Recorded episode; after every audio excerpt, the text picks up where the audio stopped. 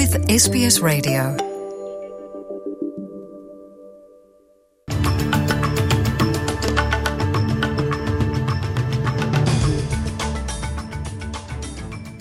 ወደ ዝርዝር ዜናዎቹ ከማለፋችን በፊት ርዕሰ ዜናዎቹን እናስቀድማለን።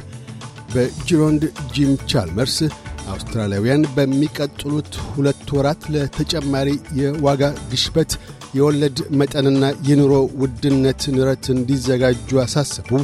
የፖለቲካ ቦርድ ሽሞኞች የአዲሱ ፌዴራል መንግሥት ኢላማ ሆነዋል። የሚሉት ግንባር ቀደም ርዕሰ ዜናዎቻችን ናቸው። የፌዴራል በጅሮንድ ጂም ቻልመርስ አውስትራሊያውያን በሚቀጥሉት ሁለት ወራት ለፈታኝ ምጣኔ ሀብታዊ ጊዜ እንዲዘጋጁ አሳሰቡ። በጅሮንድ ቻልመርስ ጁላይ 28 ለፓርላማ በሚያቀርቡት ሪፖርት ላይ የዋጋ ግሽበት፣ የወለድ መጠንና ደሞዝን የሚመለከት የምጣኔ ሀብት ዜናዎች አዋኪ እንደሚሆኑ ዜጎችን ከወዲሁ አስጠንቅቀዋል። አያይዘውም በመጪዎቹ ሁለት ወራት ውስጥ የዋጋ ግሽበት እንደሚንር፣ የኑሮ ውድነትም እንደሚያሻቅብ አመላክተዋል። የደሞዝ ጭማሪም ከዋጋ ግሽበቱ ጋር መሳ ለመሳ ከፍ እንደማይል ጠቁመው የወለድ መጠን መጨመር፣ የምግብ የኃይል ዋስትናና የመንግሥት ዕዳ ማሻቀብ በአውስትራሊያ ብቻ የተከሰተ ሳይሆን ባያሌ አገራት ላይም የደረሰ መሆኑን በካምብራ ለጋዜጠኞች በሰጡት መግለጫ አስታውቀዋል። በንረት ላይ ያለውን የነዳጅ ዋጋ አስመልክቶም የመንግሥት ድጎማ ለተራዘሙ ጊዜያት ሊዘልቅ እንደማይችል አሳስበዋል። አክለውም uh,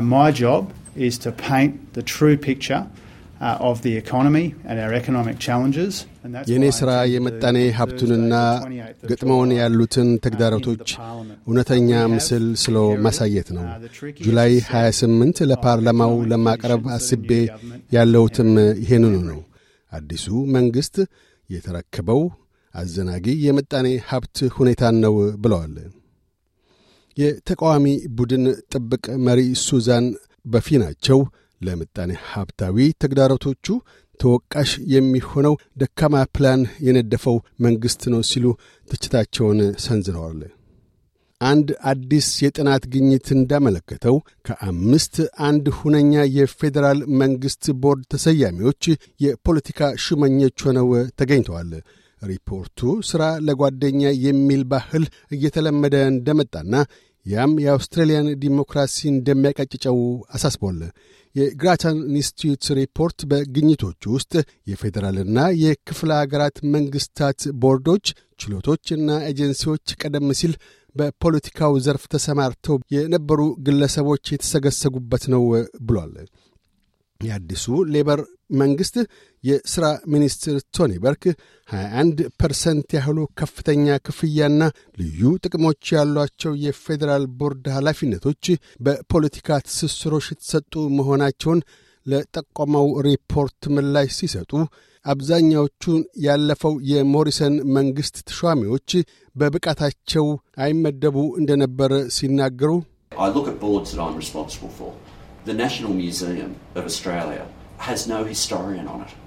እኔን በኃላፊነት የሚመለከተኝን ቦርድ ተመልክቻለሁ።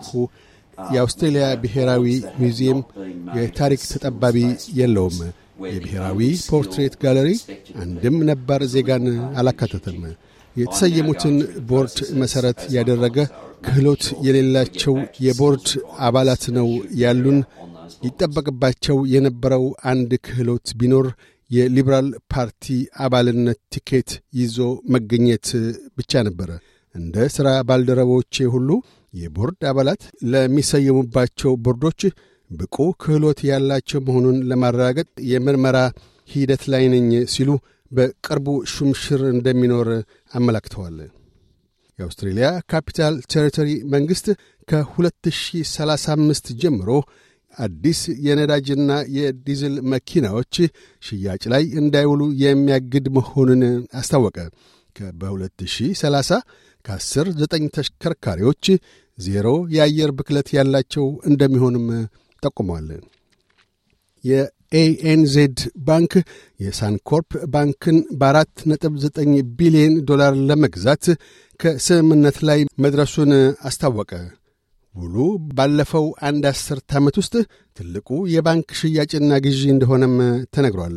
ኤኤንዜድ ባንኩን ቢገዛም ለሚቀጥሉት አምስት ዓመታት በሳንኮርፕ ስያሜ እንደሚቀጥል ገልጧል።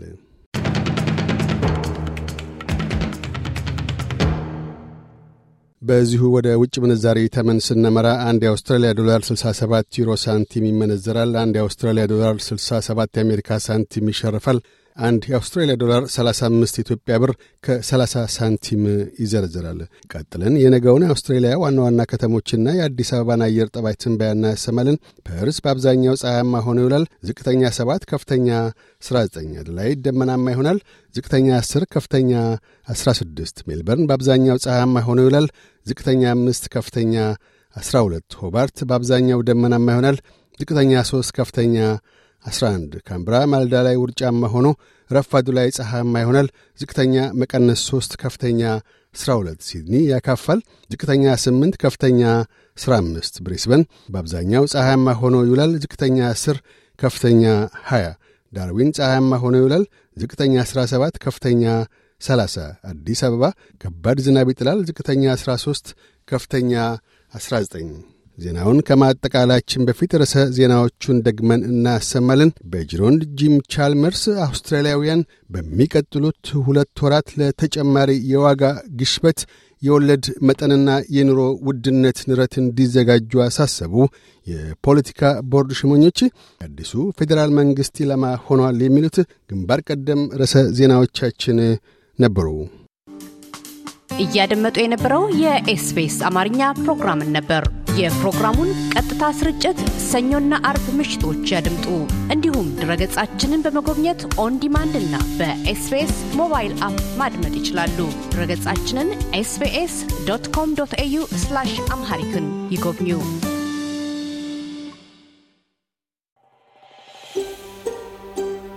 Want to hear more stories like this? Listen on Apple Podcasts, Google Podcasts, Spotify, or wherever you get your podcasts from.